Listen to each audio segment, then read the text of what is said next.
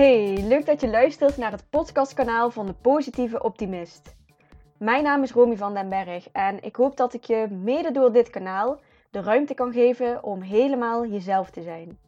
Met luchtigheid, spiritualiteit en een glimlach vertel ik je over mijn eigen processen en ontwikkelingen en alles wat me inspireert. Meer vrijheid, rust, vertrouwen, overvloed en overgave. Laten we nog meer gaan stralen en sprankelen. Dikke knuffel van mij en heel veel luisterplezier.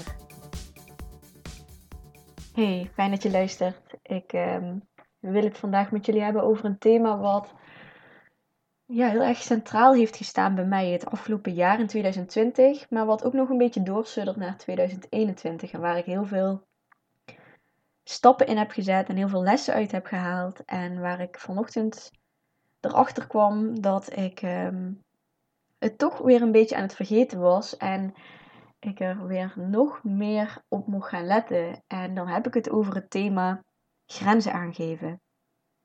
En ik vind het ook zo grappig hoe dat werkt, om, uh, omdat ik de afgelopen tijd meerdere gesprekken heb gehad met mensen die ook allemaal over dat thema gingen en waarbij ik de link naar mezelf nog niet echt legde dat ik daar zelf iets mee mocht, omdat ik het idee had dat ik daar wel al lekker mee bezig was.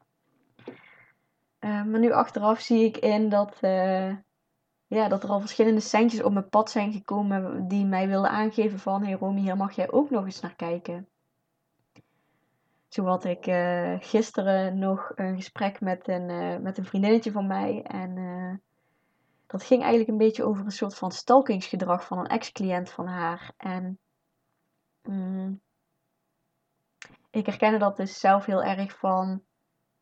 waar ik nu zelf in zit. En ik zal jullie daar dadelijk iets meer over vertellen. En diezelfde dag gisteren had ik ook een afspraak met een klant. Uh, ja, met een klant van mezelf. En het mooie daaraan vind ik ook altijd dat... dat het ook altijd weer zo'n mooie spiegel is naar jezelf toe. Dat wat er in zo'n gesprek gebeurt, dat je daar zelf ook altijd weer je lessen uithaalt. Of in ieder geval, daar ga ik ook altijd voor openstaan om het zo te zien. En heel toevallig ging dat gisteren ook over um, je grens aangeven. Nu speelt er bij mij het, uh, de afgelopen maanden... Um, er is een jonge man die mij een beetje aan het stalken is. En ik vind het grappig, want ik deelde dit vanochtend op mijn Instagram stories. En toen gebruikte ik ook het woord een beetje.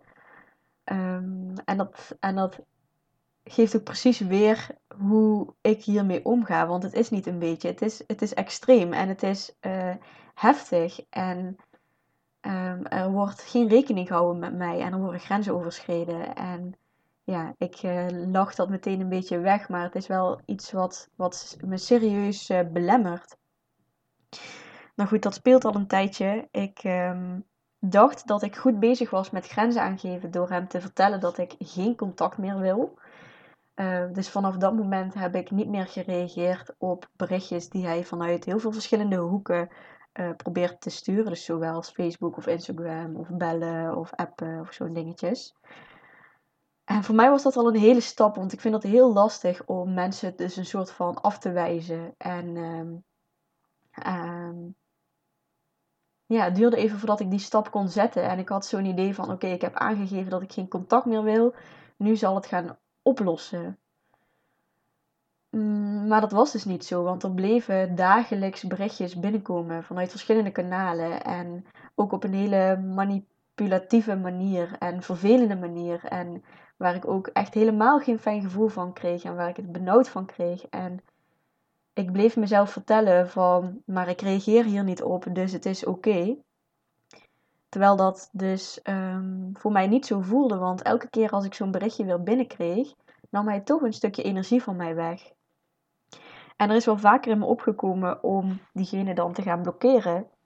Maar ik vond dat ja, een hele grote stap. En achteraf gezien merk ik dat ik daar dan weer heel snel zeg maar, andere gedachten overheen ging gooien. Omdat ik het gewoon spannend vond om, om dat te gaan doen. En omdat ik het ook heftig vond voor de ander. Om uh, diegene echt zo... Um, uit het veld te slaan. Maar goed, vanochtend werd ik weer wakker. Na gisteravond ook nog wat incidentjes. Um, nog een keer wat berichtjes. En op dat moment was de emmer volledig vol en dacht ik, uh, jeetje Romy, wat ben ik eigenlijk aan het doen? En ik ging terugscrollen naar wat er allemaal gestuurd was de afgelopen weken, waar ik dan allemaal niet op gereageerd heb. Maar dat ik dacht van, dit, uh, dit hoef ik helemaal niet goed te keuren. Ik heb, ik heb aangegeven geen contact te willen en daar wordt geen rekening mee gehouden. En als dat de ander niet lukt, dan... Um, Dan is het aan mij om een vervolgstap te gaan nemen. En dat is diegene overal te blokkeren.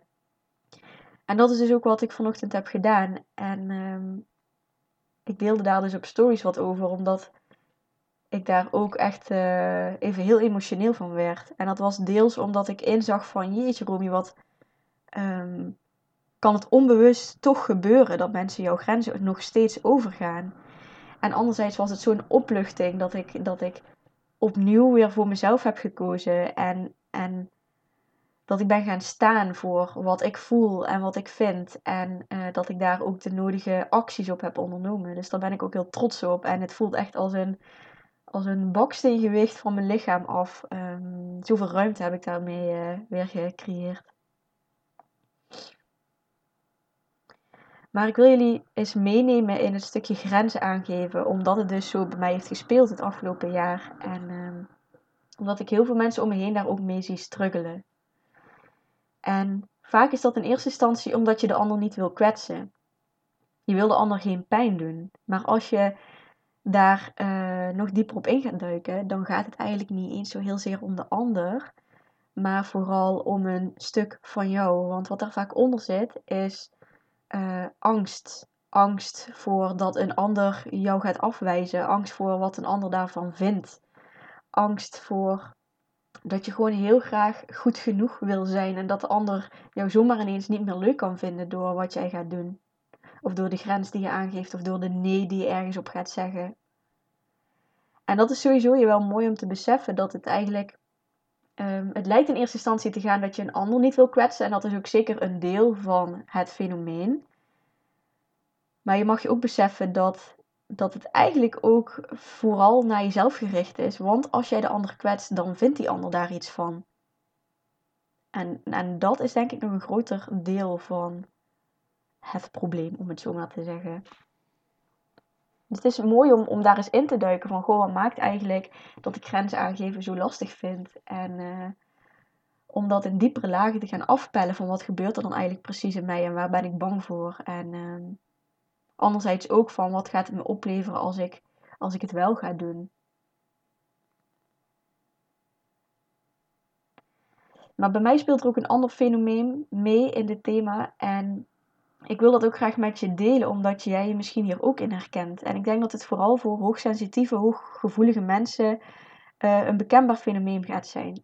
Het is iets wat ik van mezelf ook al langer ken, maar wat er toch af en toe nog uh, terug blijft komen. Dus ik haal er continu ook weer mijn, mijn lessen uit. Um, ja, in twintig twintig ben ik dus vaker geconfronteerd met dat thema grenzen aangeven en...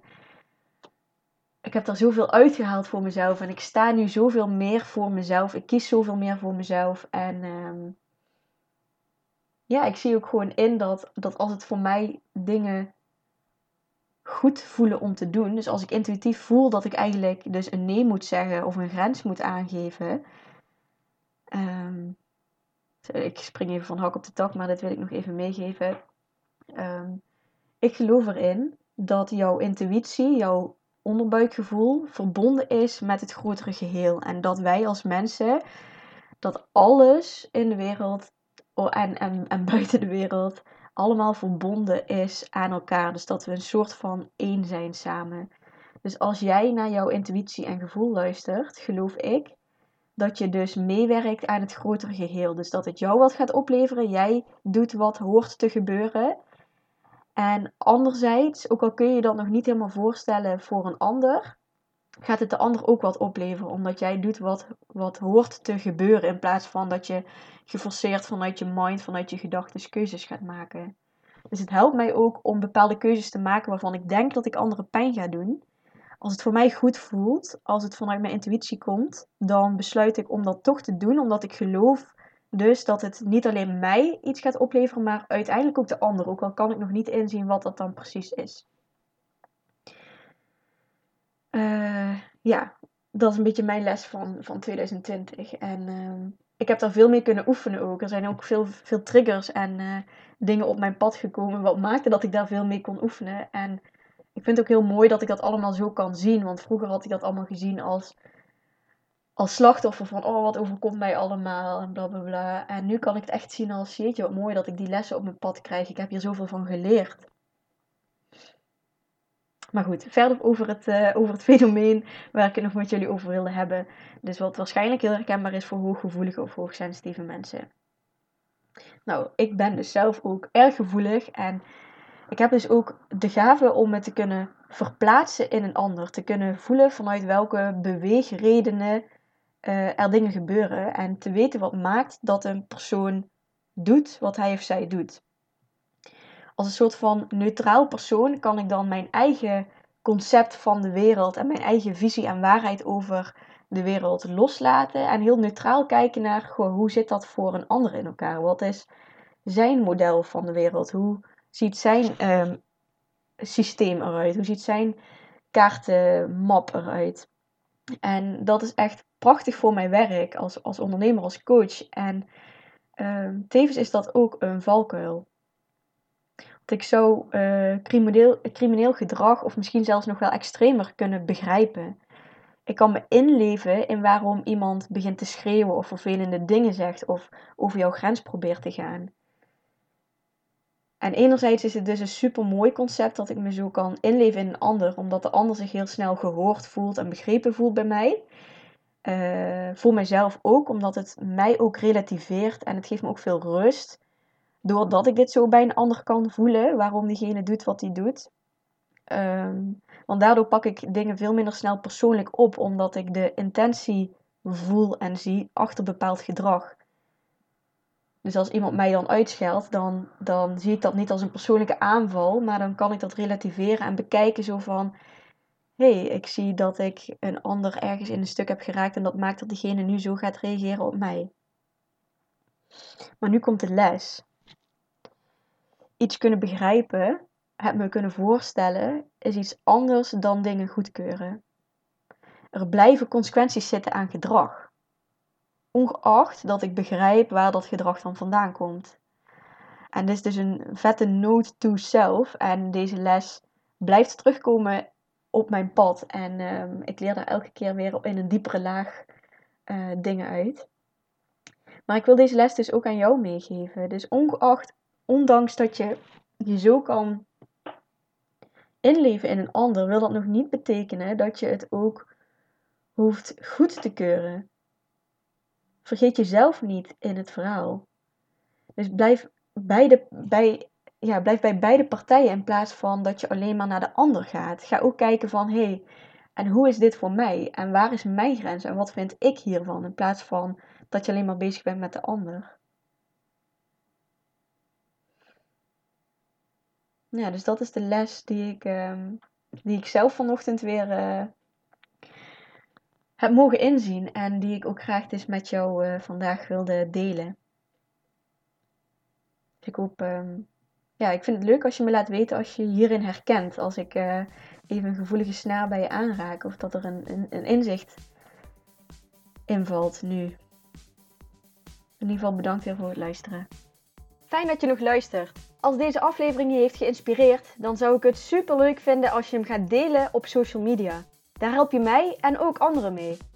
Dat kan bijvoorbeeld door een screenshot te maken of via de deelknop op Spotify. Via iTunes kun je ook een review over dit kanaal achterlaten. Wil je meer weten over mijn onderneming of wil je nog meer gratis geïnspireerd worden?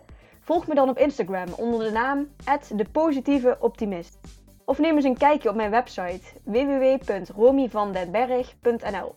Voel je vrij om me ook een berichtje te sturen via mijn Instagram kanaal of via het contactformulier op mijn website. Bedankt voor het luisteren!